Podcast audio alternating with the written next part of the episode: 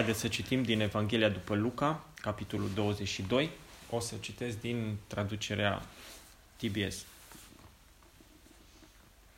Și sărbătoarea azimelor, numită Paștele, se apropia. Și preoții cei mai de seamă și cărturarii căutau cum să dea la moarte pe Isus, căci se temeau de popor. Atunci Satan a intrat în Iuda, pe nume Iscarioteanul, care era din numărul celor 12. Și Iuda s-a dus și s-a înțeles cu preoții cei mai de seamă și cu capitanii cum să-l dea în mâinile lor. Și ei s-au bucurat și au căzut de acord să-i dea bani. Și el a promis și căuta un prilej potrivit ca să-l dea în mâinile lor în lipsa mulțimii. Apoi a venit ziua azimelor în care trebuia să fie jertfit Paștele și el a trimis pe Petru și pe Ioan zicând, Duceți-vă și pregătiți-ne Paștele ca să mâncăm. Ei au zis, unde vrei să le pregătim? Și el a zis, iată, când veți intra în cetate, vă va întâmpina un om ducând un ulcior cu apă. Mergeți după el în casa în care va intra și să spuneți stăpânului casei, învățătorul îți zice, unde este camera de oaspeți în care voi mânca Paștele cu ucenicii mei? Și vă va arăta o cameră mare de sus, gata pregătită. Acolo să pregătiți. Când s-au dus, au găsit așa cum le spusese și au pregătit Paștele.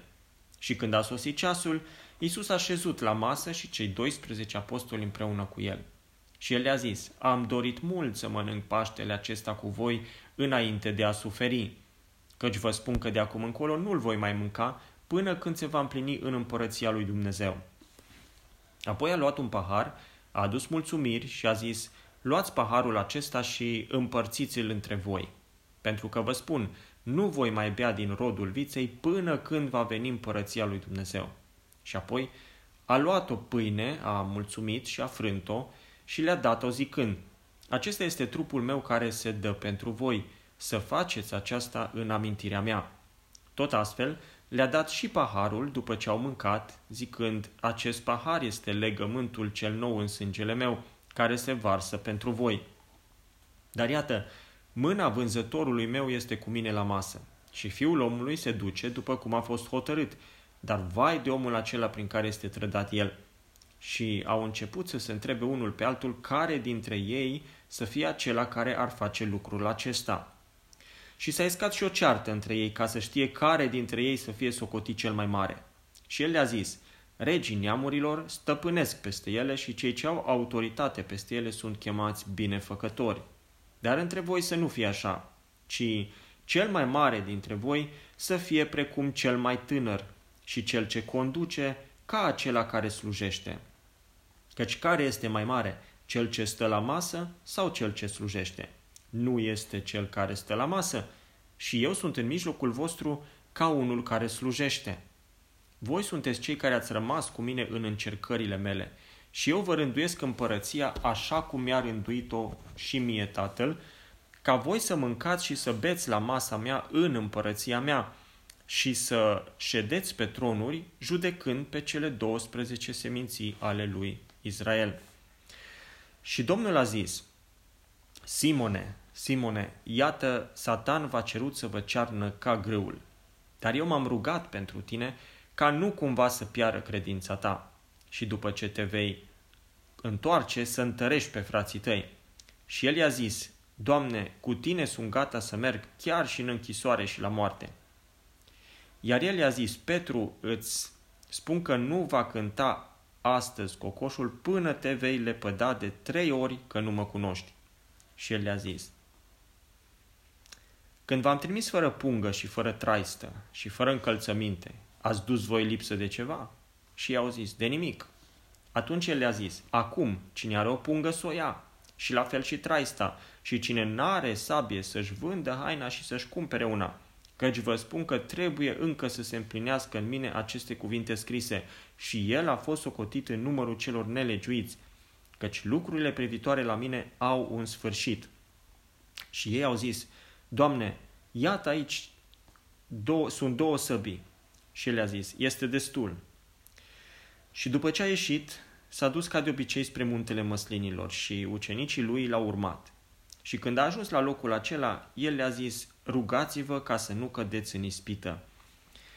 Și el s-a depărtat de ei ca la o aruncătură de piatră și a îngenunchiat și s-a rugat zicând, Tată, dacă voiești, depărtează de la mine paharul acesta, totuși facă-se nu voia ta, nu voia mea, ci voia ta.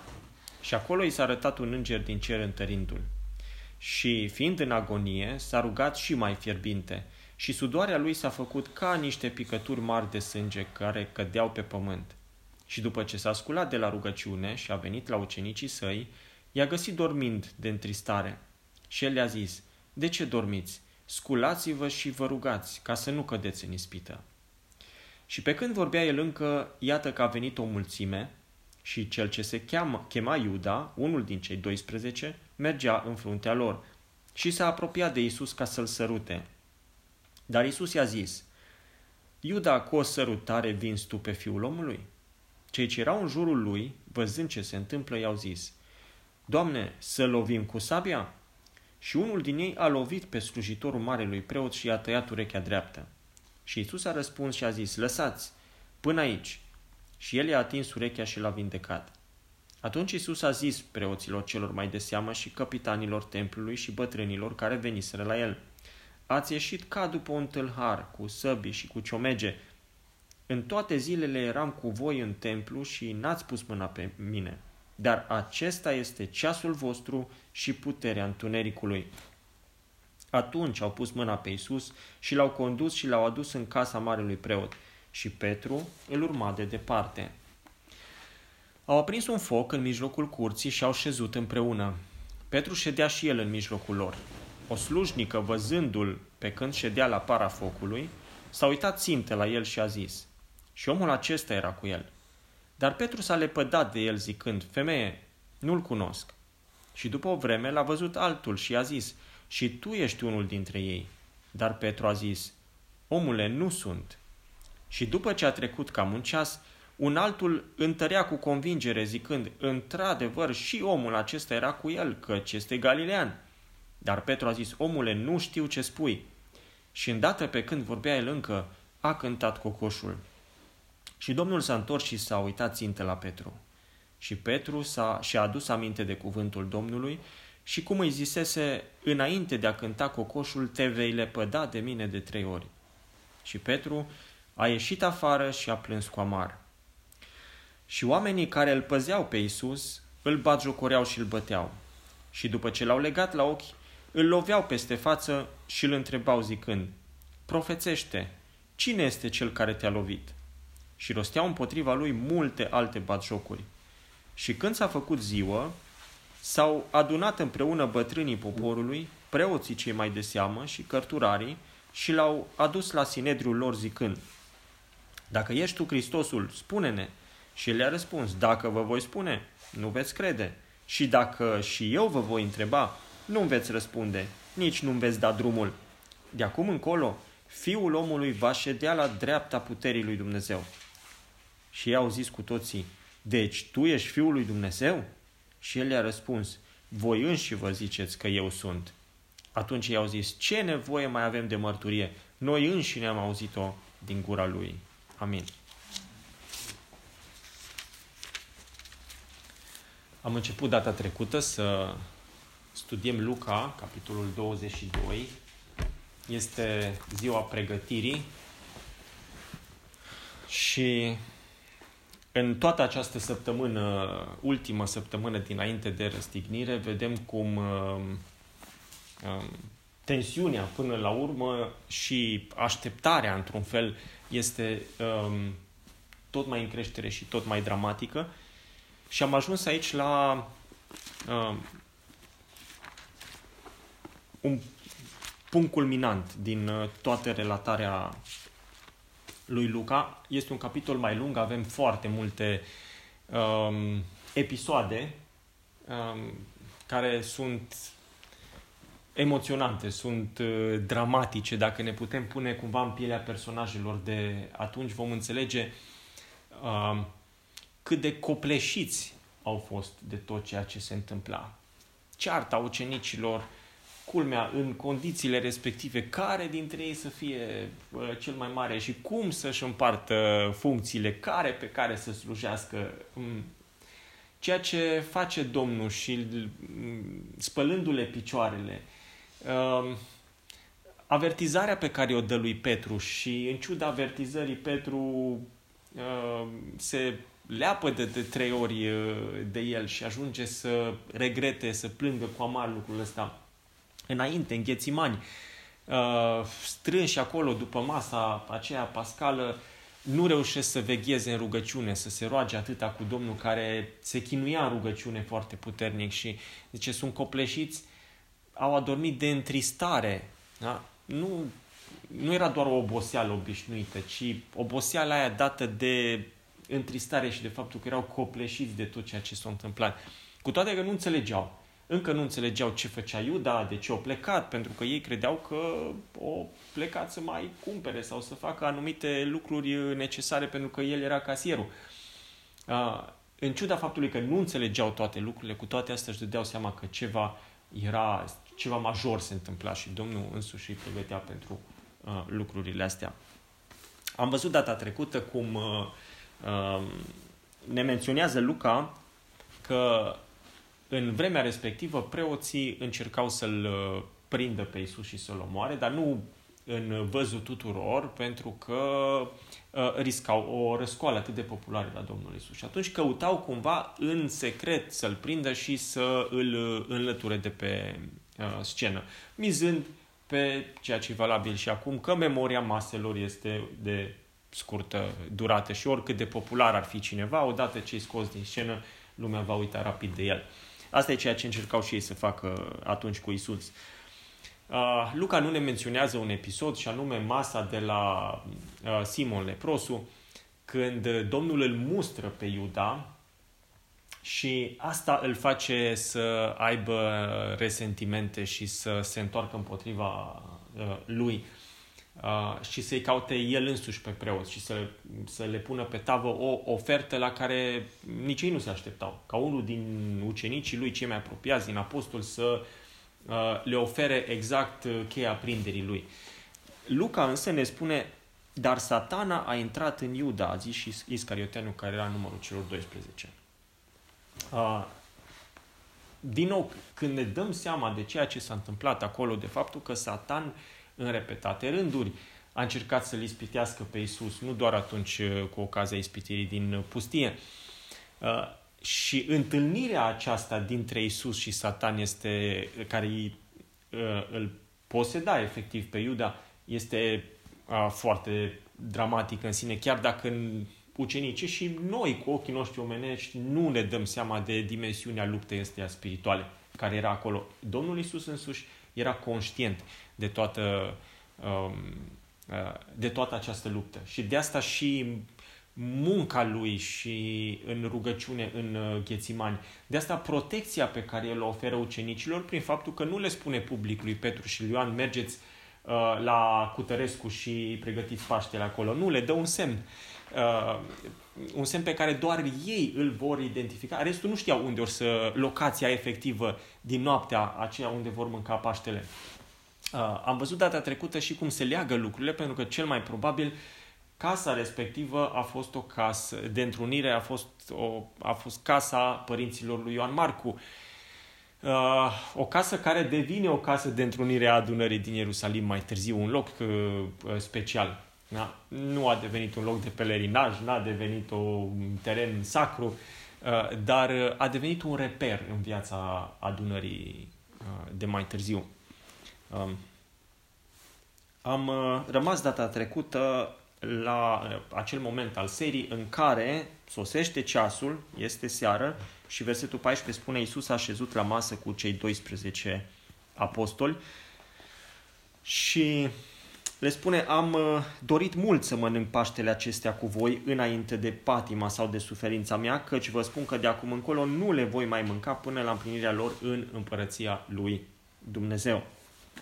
Um, aș vrea în continuare astăzi să, să studiem uh, relatarea lui Luca într-o ordine cronologică. Uh, pentru că episoadele pe care Luca ni le dă aici în capitolul 22 nu sunt în ordine cronologică. Dacă punem cap la cap ceilalți evangeliști, atunci putem să avem o ordine și să înțelegem mai bine anumite detalii care se găsesc doar în Luca.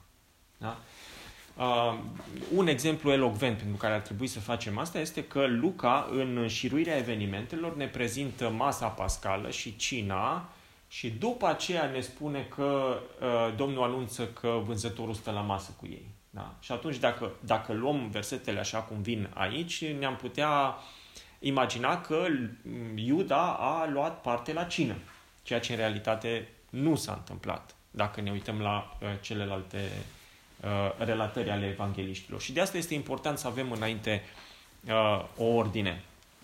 Uh, care este ea? În primul rând, Domnul vine cu cei 12, cel mai probabil erau și alții din ucenici uh, la masă sau în, uh, în cameră acolo, dar uh, focusul este pe cei 12. Da? În toate relatările. Și Domnul spune, am dorit mult să mănânc Paștele acesta cu voi înainte de suferință sau de patima mea. Domnul mai mâncase Paștele cu ei, pentru că lucrarea lui publică a durat trei ani, trei ani și jumătate, ceea ce înseamnă că au mai avut mese pascale. Nu sunt menționate cum au stat înaintea Domnul cu ucenicii la masă. Momentul ăsta este foarte important și Domnul arată spre masa respectivă. Paștele din anul acela era foarte important. Spre el spune, am dorit mult să mănânc Paștele acesta împreună cu voi. De ce? Pentru că este ultimul. Da, nu-l voi mai mânca. Este ultimul. A, nu-l voi mai mânca, spune, nu voi mai mânca și în versetul 18 ne spune, nu voi mai bea din rodul viței până la împlinirea lui, până îl voi bea nou împreună cu voi în împărăția lui Dumnezeu. Și acum, ce înseamnă lucrul acesta? În primul rând, uh, Domnul Isus este împlinirea mielului pascal. Da? Deci, jertfa aceea pascală este împlinită în Domnul Isus, așa că ea nu se mai perpetuează, și găsește împlinirea imediat. De fapt, la o zi după, nici măcar 24 de ore nu trec între momentul în care Domnul ia parte la, la masa pascală și în momentul în care el depune uh, jertfa ca miel de Paște. Spre acea jertfă privește Pavel mai târziu și spune Hristos, Paștele nostru, a, a fost jertfit. Da? Uh, și atunci Domnul anunță sfârșitul uh, legii, sfârșitul ritualurilor, a ceremoniilor. Da? Pentru că instituie uh, un nou ritual, o nouă o rânduială care va fi perpetuată până când, până va veni El. Uh, dar, mai mult decât atât, trebuie să vedem că Domnul privește spre viitor, vorbește de o împărăție viitoare și asta ar trebui să, să, ar trebui să avem imaginea de ansamblu și anume faptul că profețiile din vechiul legământ și Domnul spune că lucrurile astea trebuie să se întâmple, sfârșitul este, sfârșitul este hotărât, trebuie să se împlinească în Scriptura. Um, anunțau venirea lui Mesia, lucrarea lui și chiar și sacrificiul lui, pentru că urmează să fie pus în, mâini, în uh, rândurile celor fără de lege. Și asta va inaugura împărăția sau va aduce împărăția mesianică. Da? Pacea universală și uh, domnia uh, robului al lui Mesia peste întreg pământul. Uh, cred că Domnul spre momentul ăla din timp vorbește când spune uh, vom sta din nou la masă în împărăție. Cred că se referă la uh, un eveniment special, cum este ospățul de la nuntă, dar da, se referă la venirea efectivă a împărăției, da, care este încă în momentul viitor. Pasul necesar, absolut necesar ca să se întâmple asta, este împlinirea uh, jertfei de Paște, a mielului de Paște. Și asta urma să o facă imediat și la ea se face referire când spune de patima mea. Da? Asta este ceea ce uh, anunță Domnul încă de la începutul mesei. Dacă ne gândim la tipuri și antitipuri, adică la umbre și realități, uh, masa pascală reprezenta izbăvirea, scoaterea, eliberarea poporului Israel din robia egipteană uh, într-un mod, uh, prin intervenția lui Dumnezeu într-un mod supranatural. Asta este o ilustrație a mântuirii. Da? Pentru că Dumnezeu în mod supranatural este Cel care ne scoate din robia păcatului uh, și ne transferă. Da? Uh, ne scapă de acolo. Uh, Canaanul pentru ei era țara promisă, țara promisă părinților lor. Da? O țară unde curge lapte și miere. E foarte interesant că și în tipologie, uh, după ce au băut uh, vinul acela pe grabă în noaptea scăpării lor, n-au mai băut decât apă.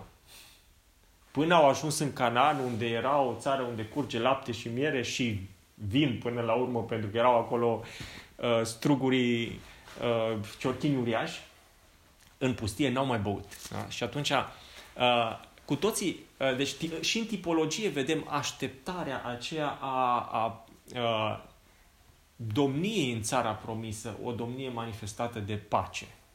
Da? Uh, și uh, Domnul face uh, referire la împlinirea aceasta în aceste versete. Astea sunt primele. După aceea, al doilea episod din Luca 22, îl găsim în versetele 24 până la 30 o să le citesc.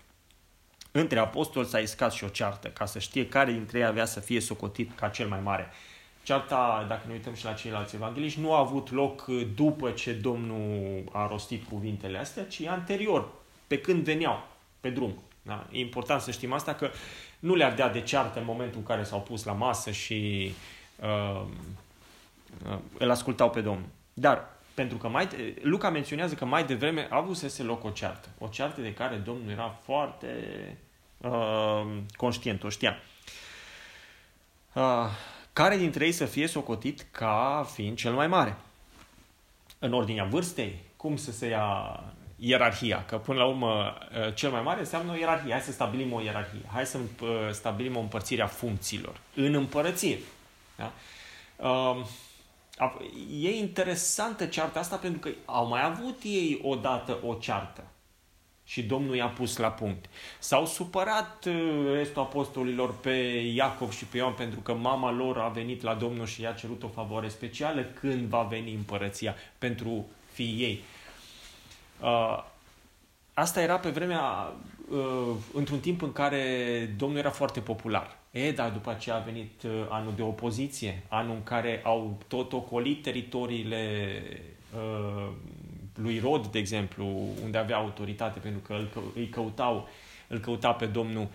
A venit pe ascuns la Ierusalim uh, la un moment dat. Și uh, acum, Domnul este public, este foarte apreciat, este popular între mase, oamenii vin de dimineața până seara, la ascultă, își dau seama că acum ai momentul, a avut acea intrare triumfală în Ierusalim, la ce s-au gândit? Vine împărăția acum.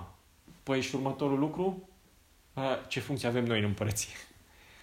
Și pentru că nimeni nu voia să cedeze, a apărut cearta și conflictul ăsta între ei. E interesant cearta asta în contextul acesta pentru că Uh, după obiceiul vremii, atunci când, uh, înainte să stai la masă, trebuia să ți se spele picioarele. Gazda era cea care furniza uh, sclavul, robul, era de obicei cel mai de jos rob, care trebuia să aștepte oaspeții și să le spele uh, picioarele. În contextul acesta, Domnul spune cuvintele astea și trebuie să fie legate de um, Uh, relatarea din Ioan 13 cu spălarea picioarelor, pentru că uh, Domnul asta face trimitere acum. Iisus le-a zis, împărații neamurilor domnesc peste ele și celor ce le stăpânesc li se dă numele de binefăcători. Um, mi se pare foarte interesant și cu titlurile și faptul că Domnul spune de binefăcător. Uh, dacă ne gândim la persoanele, la împărații dintre neamuri, la liderii de imperii, de civilizații care au rămas în istorie, uh, cei mai mulți sunt oameni cruz care au ucis, care au, da, au ras uh, pe alții dinaintea lor uh, și sunt recunoscuți ca personaje importante, ca binefăcători, într-un fel sau altul. Uh, mi se pare interesant cum păstrează în memoria colectivă, în istorie, sau pe cine păstrează. Uh, eu știu, împărații pașnici, împărații care au da, aplicat dreptatea, care au uh, adus uh, un plus vieții cetățenilor lor, de obicei nu sar așa în evidență precum cei care uh, sunt uh, despoți, care au condus cu mână de fier. Uh, Domnul face acum referire la uh, felul în care e guvernată până la urmă sau sunt guvernate împărățiile oamenilor. Și pune în contrast împărățiile oamenilor cu împărăția lui. Asta e ceea ce trebuie să înțelegem, că uh, Domnul spune, da, există ierarhii în uh, împărățiile oamenilor. În împărăția mea, lucrurile stau altfel. Și cine este cel mai mare din împărăție? Spune, între voi, sau voi să nu fiți așa, între voi să nu fie așa. Uh, regulile care se aplică în uh, împărățiile seculare nu se aplică și în împărăția lui Hristos. Da? De aia le spune, uh, voi toți sunteți frați. Da? Voi vă numiți învățător și domn și bine faceți că sunt.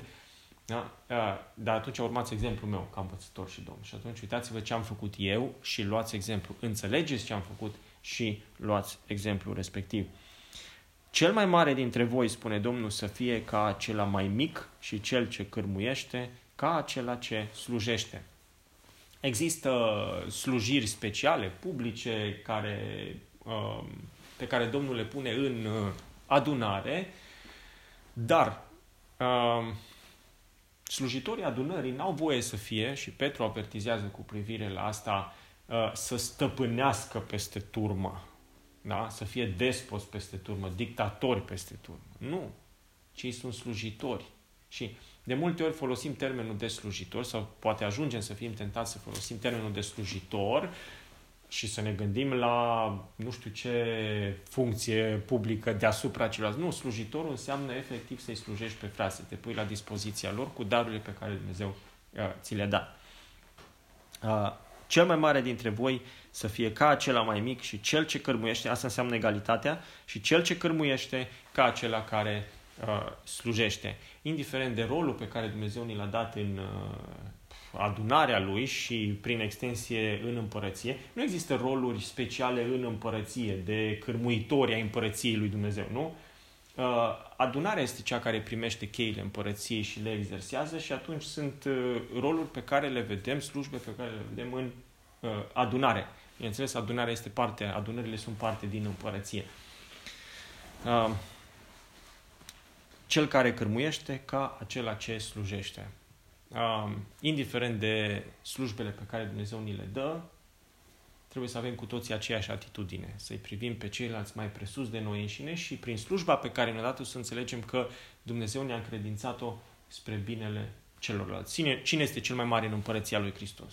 Nu acela care stăpânește peste mai mulți, da? ci acela care slujește pe mai mulți oameni. Și asta trebuie să fie dorința fiecăruia și motivația fiecăruia care înțelege că Dumnezeu l-a chemat la o slujire. Pavel zice mai târziu, cine dorește să fie episcop, adică supraveghetor, dorește, râvnește un lucru bun, nu e nicio problemă. Din contră, e chiar bine să îți dorești lucrul ăsta când Dumnezeu ți-l pune pe inimă.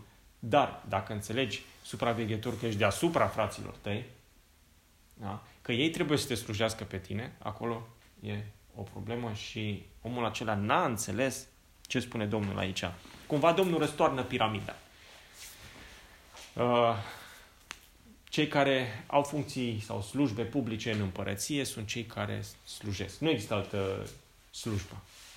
Efectiv, nu există altă slujbă decât slujbe de slujire a celorlalți în împărăția lui Hristos, considerându-i mai presus de tine și fiecare fiind, de fapt, egalul celuilalt. Uh, versetul 27 spune căci care este mai mare? Cine stă la masă sau cine slujește la masă? Nu cine stă la masă? Și eu, totuși, sunt în mijlocul vostru ca cel ce slujește la masă. Și aici cuvintele astea fac referire la ce? Exact la spălarea picioarelor. Nu e menționată de Luca aici. Ioan vine și menționează în detaliu episodul acesta.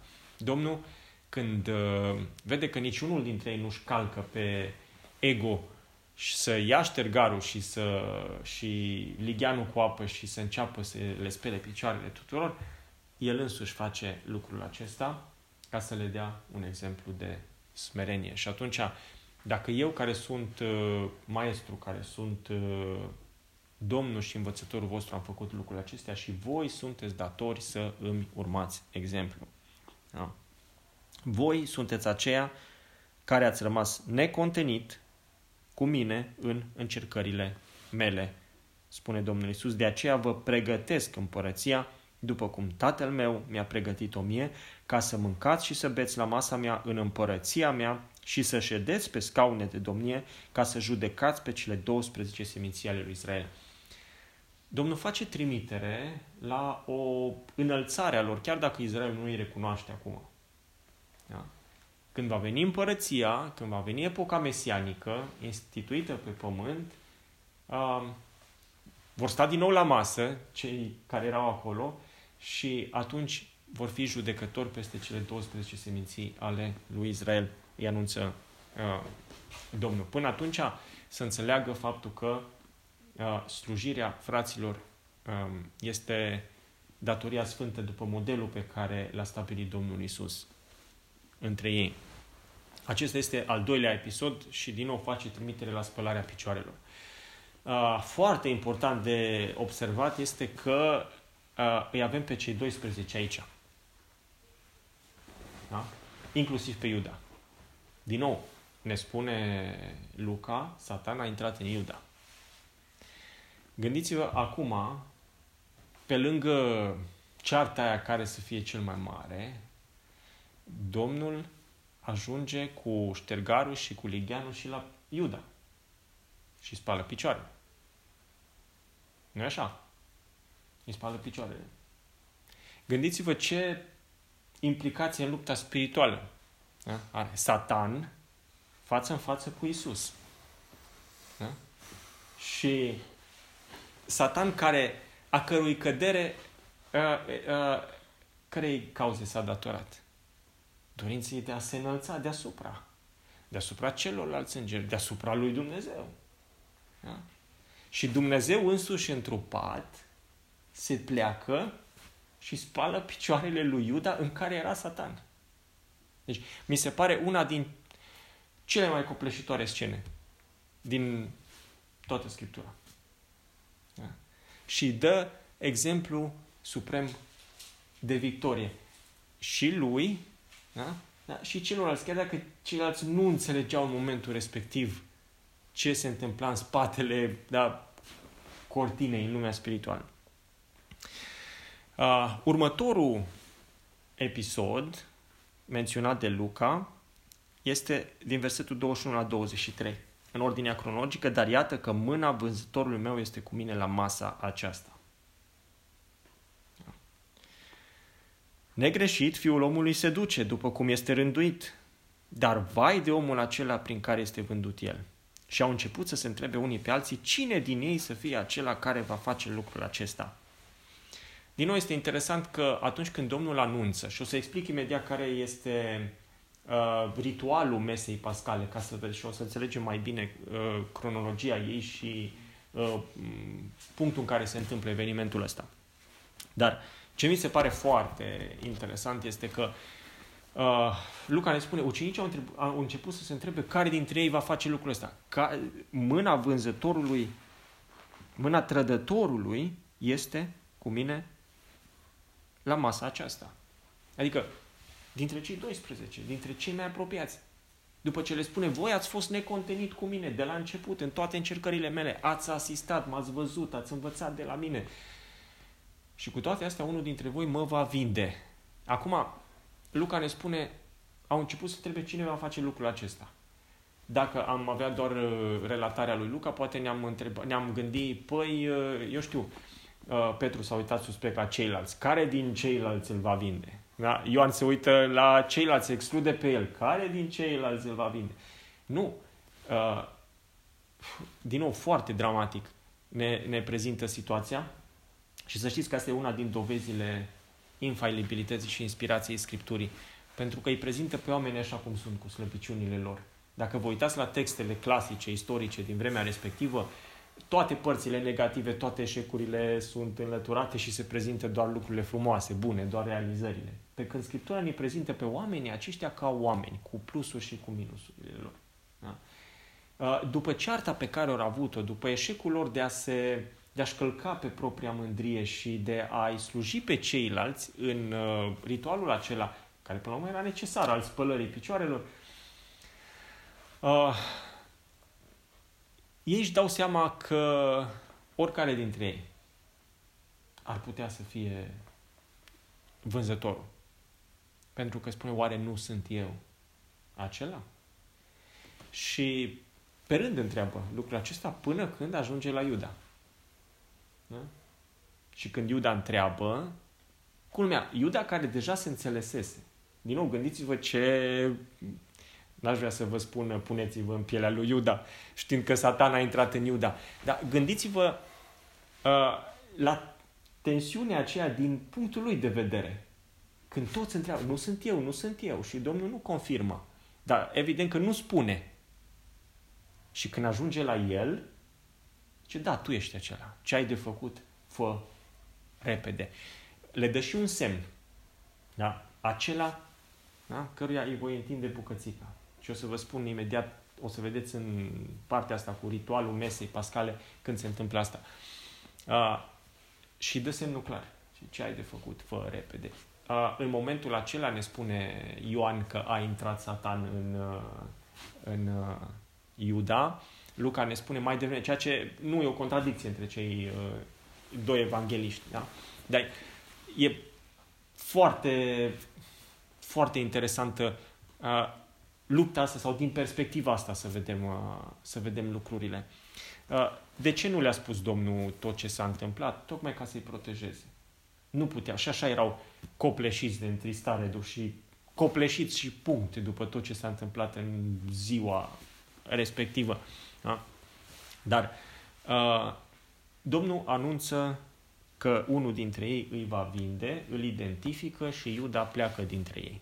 Asta este următorul eveniment prezentat de Luca. Apoi, uh, ar trebui să sărim la versetul 31. Ați văzut cum am tot uh, sărit când înainte, când înapoi în capitolul 22, ca să avem cronologia. După ce pleacă Iuda, Domnul Iisus uh, îi spune lui Petru, Simone, Simone, citez la 31, satana v-a cerut să vă cearnă ca grâu. Cernerea grâului e separarea uh, grâului de pleavă. Da? A ceea ce este autentic de ceea ce este na, nefolositor. Și la ce, care este sfârșitul uh, plevei? Păi, în foc. Dar eu m-am rugat pentru tine ca să nu se piardă credința ta. Uh, Domnul îi adresează cuvintele astea lui Simon. Dar nu doar Simon a fost cel testat, cel uh, lăsat pe mâna satanei, într-un fel. Toți. Nu spune, Simone, Simone, satana a cerut să te ceară, ci să vă cearnă pe voi, pe toți. Da? Chiar dacă focusul lui a fost pe Simon, toți au trecut prin cernerea lui Satan. Da? Dacă vrem să ne imaginăm cernerea asta, 11 au trecut de sită sau... Da? Eh, de fapt, nu era o uh, uh, sită în sensul ăsta, era aruncat grâu în sus, vântul lua pleava, grâul cădea jos. Unul, pleava, a fost îndepărtată, a plecat, nu mai era cu ei. Din nou, imaginea este foarte plastică, pentru că tocmai Iuda plecase. Au mai rămas 11 acolo. Satan a cerut să vă cearnă. Iarăși mi se pare interesant că Domnul nu spune, dar eu sau tatăl i-a interzis. Observați? A îngăduit atacul acesta lui Satan. De ce? Nu ca să vă distrugă, nu ca să um, vă piardă. Bine, intenția lui asta era. Dar Tatăl a îngăduit lucrul acesta uh, spre binele vostru și vedem cum a lucrat uh, evenimentul ăsta spre binele lor și în special lui Simon Petru mai târziu. Simone, Simone, satana v-a cerut să vă cearnă. Parte din disciplina noastră, în umblarea noastră cu Dumnezeu, să știți că este, sunt momente în care Dumnezeu îngăduie atacuri din partea lui Satan, individuale. Ține de disciplină. Uh, nu suntem singuri însă și faptul că Domnul îl avertizează pe Simon aici, îi spune dinainte ce o să se întâmple, ar trebui să-l facă să fie pregătit și conștient de atac. Cu toate astea, Simon, în vâltoarea evenimentelor, nu este conștient, își dă seama abia după. Nu putem să-l condamnăm pentru că de cele mai multe ori și noi suntem la fel. Domnul, voia lui revelată, ne-a spus, ne-a făcut conștienți de atacurile celui rău, ne-a făcut conștienți de atâtea și atâtea lucruri, ne-a dat instrucțiuni despre uh, care este voia lui și cum este mai bine pentru noi și eșuăm să le împlinim și uh, ne trezim și noi în aceeași situație cu Simon. Uh, versetul 32 spune, dar eu m-am rugat pentru tine. Și aici este rugăciunea de mare preot a Domnului Isus. Mai târziu, când sunt pe drum spre Ghețimani, când Domnul se roagă Tatălui, spune, uh, se roagă pentru ei, pentru aceia pe care Domnul, pe care Tatăl i-a dat din lume și spune, pentru ei mă rog, nu mă rog pentru lume, nu se roagă pentru Iuda. Culmea, pentru Simon se roagă. Și atunci, când ne uităm din perspectiva asta, ne dăm seama că nu puterea lui Simon, nu devotamentul lui Petru este cel care l-a ținut sau l-a făcut să se pocăiască rugăciunea lui Isus și harul de care i l-a făcut parte ca să medieze pentru el. În final, cine aduce pe noi în cer? Uh, cine ne face victorioși? Puterea noastră da? sau rugăciunea continuă și eficientă a Domnului Isus pentru noi? Cred că răspunsul este evident. Eu m-am rugat pentru tine ca să nu se piardă credința ta. Uh, asta arată cât de fragilă era credința. Chiar dacă râvna era uriașă, până, în, până acolo încât uh, uh, Petru îi spune și eu sunt gata să merg și în temniță și la moarte cu tine. Și Petru nu minte. Da? Petru are dorința asta sinceră. Dar dorința e una și împlinirea alta. nu așa? Când vine testul, când vine încercarea, când vine atacul direct al lui Satan, ne dăm seama cât de slab suntem. Să nu se piardă credința ta. L-a mai scos Domnul odată pe Simon Petru din ape când se scufunda. nu e așa? Un act extraordinar de credință. E uimitor să te dai jos din corabie, îl vezi pe Domnul tău mărgând pe ape și ce îți vine în minte? Vreau să merg și eu pe ape. Poruncește să vin la tine. Da? Și calcă pe ape, da? Dar credința lui eșuează. Și cine este acolo ca să-l scoată și să-i scape viața?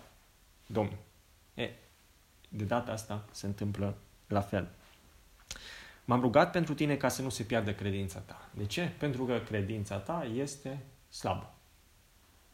Nu? Este slab. Și ceea ce vreau să mai vedeți acum este viitorul. Adică Domnul îi spune ce o să se întâmple și după. Ce se întâmplă în spatele scenei? Satana te cerne. Fii conștient de lucrul ăsta. Satana vă cerne. Simone, tu ești în atenția lui specială. Uh, satana a cerut să te cearnă. Eu m-am rugat pentru tine ca să nu se piardă credința ta. Pentru că vei fi supus la un test de foc. Și după ce te vei întoarce, ce o să se întâmple? O să cazi sau nu? O să-ți pierzi mântuirea, cum spun unii, sau nu? Rugăciunea Domnului este eficientă și îl face pe Petru să nu își piardă credința. nu e așa? Și ce o să se întâmple după ce te vei întoarce? Domnul îi spune dacă te vei întoarce. De ce? Pentru că El e suveran în mântuire. După ce te vei întoarce, când te vei întoarce la Dumnezeu, să întărești pe frații tăi. De ce îngăduie Dumnezeu să treci pe aici? De ce te lasă pe mâna lui Satan să te cearnă? Ca să poți să întărești pe frații tăi mai târziu, să înveți niște lecții prețioase pentru tine, care o să-ți transforme toată experiența ta cu Dumnezeu și să te facă util fraților tăi. Să întărești pe frații tăi. Da? Tu care ai fost slab în încercare și care ai văzut mâna lui Dumnezeu și harul lui care te-a scos de acolo, să poți să fii o întărire pentru frații tăi când vor trece și ei prin astfel de încercări, să poți să îi ridici. Este extraordinar ceea ce îi spune Domnul lui Petru aici. Doamne, a zis Petru, cu tine sunt gata să merg chiar și în temniță și la moarte. Și Iisus i-a zis, Petre, spun că nu va cânta astăzi cocoșul până te vei lepăda de trei ori că nu mă cunoști. Domnul e specific. Nu te baza pe intenția ta, pe entuziasmul tău, pe dorința ta, pentru că o să eșuezi. Da? Și uite cum o să eșuezi. Îi spune exact. Nu va cânta cu coșul, adică până în zori, până să mijească zorile, o să te lepezi de trei ori că nu mă cunoști. Ceva de neconceput pentru Petru, până la urmă și pentru restul dintre ei, nu? În, acea, în acel moment. Și apoi le-a mai zis, când v-am trimis fără pungă, fără traistă, fără încălțăminte, ați dus voi lipsă de ceva? De nimic, i-au răspuns ei. Și mai Domnul vine și spune ceva foarte interesant. Acum, din potrivă, cine are o pungă, să o ia. Cine are o traistă, de asemenea, să o ia. Și cine nu are sabie să-și vândă haina, ceea ce era absolut necesar, gândiți-vă că era încă primăvară când se rostesc cuvintele astea, era frig afară, dormeau de obicei pe muntele măslinilor, când era în aer liber. Uh, cine uh, nu are sabie să-și vândă haina și să își cumpere o sabie. Căci vă spun că trebuie să se împlinească cu mine aceste cuvinte scrise. El a fost pus în numărul celor fără de lege și lucrurile privitoare la mine sunt gata să se împlinească. Ăsta e motivul pentru care Domnul le spune s-au schimbat lucrurile. Și la ce se referă că s-au schimbat lucrurile? Ce le spune Domnul? Cât am fost cu voi, v-am purtat eu de grijă, v-am arătat suveranitatea mea, n-ați dus lipsă de nimic când v-am trimis. Acum, fiecare pe cont propriu. Fiecare face misiune sau scapă cine poate. Asta e ceea ce învață Domnul. Uh, dacă până acum ați făcut lucrurile în felul meu și uh, eu v-am protejat, de acum fiecare se protejează cum știe, cred că Domnul altceva vrea să-i învețe aici. Da? Uh, nu învață că de acum înainte ei sunt uh, cei care trebuie să facă lucrarea cu sabia, cu banilor, cu uh, resursele lor. Da? Ci le arată timpurile grele și face referire la uh, profeția din Zaharia uh, voi bate păstorul și turma va fi risipită. Se întâmplă acum exact ceea ce uh, uh, a fost uh, profețit. Acum este împlinirea vremurilor. Lucrurile prin care ei or să treacă sunt drastice și în următoarele zile, până la învierea Domnului, experimentează cu adevărat uh, tocmai lucrurile acestea. Cred că la asta face referire. Uh, n-au înțeles și uh, ce spune? Doamne, iată aici două săbii. Da imediat au pus săbile pe masă, ne putem proteja sau uh, hai că avem traistă, bani, nu știu cât avem, dar avem aici două săbi. Oricum nu erau mult pentru câți bărbați erau acolo. Deci să nu înțelegem că efectiv uh, se bazau pe uh, săbile acelea. Uh, evident că purtau arme. Purtau uh, săbi asupra lor.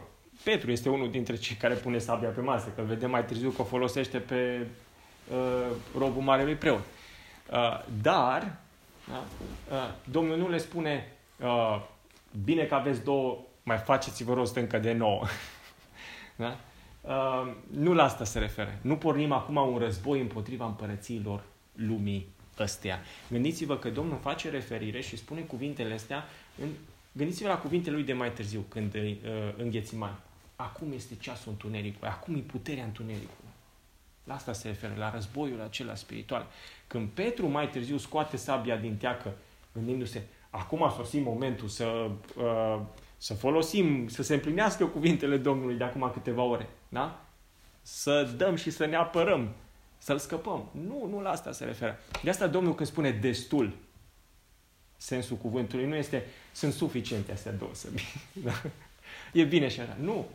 Uh, spune destul, îi oprește pentru că nu asta este calea, nu asta este sensul cuvintelor lui. Da? De asta și când scoate sabia mai târziu Petru, și o să discutăm mai în săptămânile următoare despre asta, îi spune, lăsați până aici, opriți-vă. Da? Că nu asta este, nu asta este calea pe care Dumnezeu vrea să îi urmați. Deci, um, nu așa va, uh, va fi el, va fi cauza lui protejată și nu așa va înainta. Da? Cu sabia. Nu la asta se referă Domnul. Din nou, uh, în tot timpul ăla au avut, cel puțin doi ucenici, au avut sabie. Da? Cu ei. Uh, au avut o armă cu ei. Uh, nu intru acum în uh, discuția despre subiectul acesta cu a purta sau a nu purta armă sau ceva de genul ăsta. Uh, evident că ei au avut și Domnul nu le-a spus nimic până atunci și nu îi oprește în a avea în continuare, dar ceea ce le spune nu așa se face lucrarea, nu asta vă protejează, nu, uh, nu prin felul ăsta veți merge mai departe și veți propaga cauza sau, sau veți apăra cauza lui Hristos. Asta este lecția de acolo. Uh, după avertizarea lui Petru, are loc instituirea uh, cinei. Nu o să continui acum pentru că e mult de discutat, de studiat acolo. Merită să uh, ne adâncim în subiectul acesta. Dar toate evenimentele, toate episoadele acestea au avut uh, loc înainte de instituirea propriu-zisă a cinei, în timpul mesei pascale. Ceea ce vreau doar în câteva minute acum și o să reiau data viitoare este să vă povestesc secvența ritualului de Paște. Da? Uh, și cum începea? Observați că și Luca ne spune când, au venit, când a sosit ceasul, deci Paștele a fost pregătit în versetul 13, când a sosit ceasul, Iisus a șezut la masă cu cei 12 apostoli. Uh, cum se desfășoară sau se desfășura la evrei în vremea respectivă ritualul Paștelui? Păi, în primul rând, capul casei sau tatăl rostește o binecuvântare asupra unui pahar de vin și toți cei prezenți beau din el. După aceea se spală mâinile, era spălarea aceea ritualică a mâinilor, și se aduce masa și pe masă se pun ierburi amare, se pun turte de azimă și uh, un amestec, haroset se numește, uh, de curmale, stafide și oțet, ca să fie acru. Da? Uh, se pune mielul pascal și bucăți din jertfa uh, uh, de Paști. Apoi, capul familiei înmoaie o bucățică de azimă, sunt, erau bucățele din astea uh, mici și ierburea mare, bucățica asta era cam cât o măslină. Din nou, vorbim de un uh, ritual acolo. Um, de asta erau așa, da, bucățele mici, mâncau ei uh, mai târziu. Dar uh, bucățica aceasta o înmuia în haroset, adică în amestecul ăsta de oțet, curmale și stafide și o mănâncă rostind o binecuvântare. Și apoi distribuie câte o bucățică la cei prezenți sau distribuie la cei prezenți. Ăsta este momentul din masa pascală la care Domnul face referire și anunță că mâna vânzătorului este cu mine la masă și le spune acela căruia îi voi da bucățica, îi voi întinde bucățica, este trădătorul. Uh, în momentul acesta al mesei. Da? Deci după uh, uh, primul pahar. A doua cupă de vin este turnată după aceea și cel mai tânăr dintre cei prezenți, de obicei dacă era o familie, cel mai tânăr dintre băieți se întreba care este rostul, care este semnificația acestor lucruri.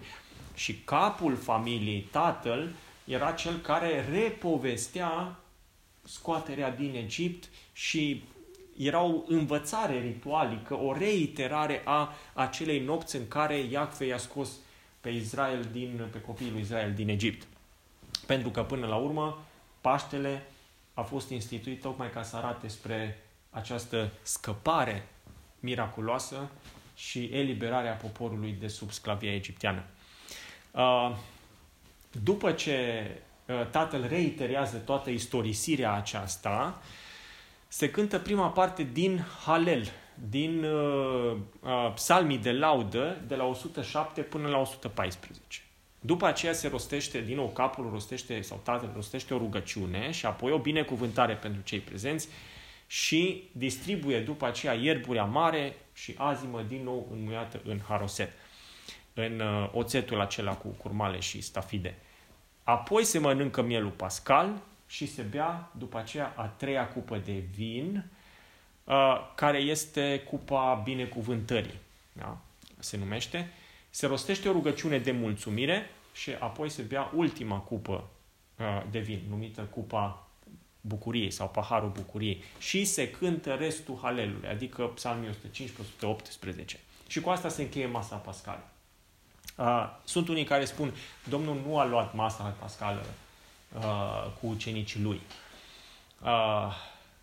Uh, dar avem aici suficiente detalii nu, în textele Evangheliilor ca să ne arate că ceea ce a mâncat Domnul acolo a fost masa pascală. Uh, evangeliștii chiar ne spun că după ce au cântat cântarea sau cântările, au ieșit spre muntele măslinilor, au plecat din cetate spre locul unde înoptau de obicei în grădina Ghețimani. Uh, sunt bucățica pe care o întinde uh, lui Iuda, azima și uh, vinul, toate astea ne arată spre uh, masa pascală. Și mai mult decât atât, Luca este cel care ne spune specific, am dorit mult să mănânc ce? Paștele acesta împreună cu voi. Deci, criticii care spun n-a luat Iisus masa pascală, de fapt contrazic chiar textul sfânt al Scripturii. A fost ultimul uh, Paște, dacă vreți. Am dorit mult să mănânc Paștele acestea împreună cu voi. De ce? Pentru că este sfârșitul acestei epoci, acestei ceremonii. Uh, ea arată spre o împlinire viitoare, dar de acolo încolo Domnul instituie uh, cina și ăsta este memorialul uh, care uh, e preluat în nou legământ. Mi se pare foarte interesant că Iuda, care uh, era iudeu, care uh, era parte din vechiul legământ, nu? participă la masa pascală, dar nu participă la cină, pentru că nu făcea parte din noul legământ. nu e așa? Uh, toate detaliile astea uh, arată spre o bogăție de sens, de uh, simbolism. Domnul îi anunță că uh, își dorește mult și a dorit mult să stea la masa respectivă și, de fapt, următoarea masă specială pe care abia o așteaptă este în viitor la întemerea împărăției. Apostolul Pavel uh, învață cu privire la cină că ori de câte ori adunarea ia cina, vestește moartea Domnului până va veni El. Adică fiecare cină, de fapt, privește nu doar în trecut, la memorialul jertfei lui, dar privește și spre uh, viitor, la momentul revenirii Domnului și la acea masă în care Domnul va sta împreună cu ai lui și uh, va bea din nou din rodul viței. Astea sunt uh, episoadele la care ne-am uitat astăzi. Mai avem încă mult din Luca 22.